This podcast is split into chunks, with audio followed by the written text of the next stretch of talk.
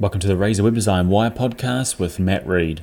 The Razor Web Design Wire podcast with Matt Reed. Matt Reed. Hey, thanks for listening. Episode 80 today writing ideas for your blog. What articles can you create for your blog? You know, you might be sitting there going, Matt, I'm a plumber. What the heck would I write about? and rightfully so, you know, most people don't know what to write. I didn't know what to write until I, until I started really focusing and looking at what everyone else is doing in my industry and going, oh, okay, well, I could write about that or I could talk about that in my podcast, obviously. So here's just a few little helpful ideas that you can do. First thing you can do is actually just Google the experts in your industry and find out what they're writing about and basically use that to give you ideas on what to write for your blog.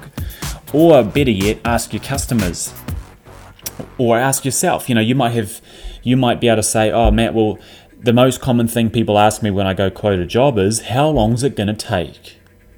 So there you go. There's an article idea for your website blog.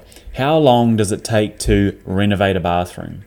How long does it take to get a will written up?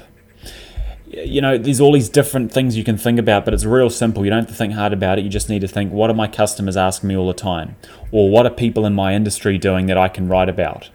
So sit down, think about those different article ideas, and start working on them. For example, if you're a lawyer, here's how long it takes to, you know, settle on a house. Here's the process of settling a house. Here's the process of setting up a trust. Five things you need to do when renovating your bathroom. Five things you should consider when you go traveling.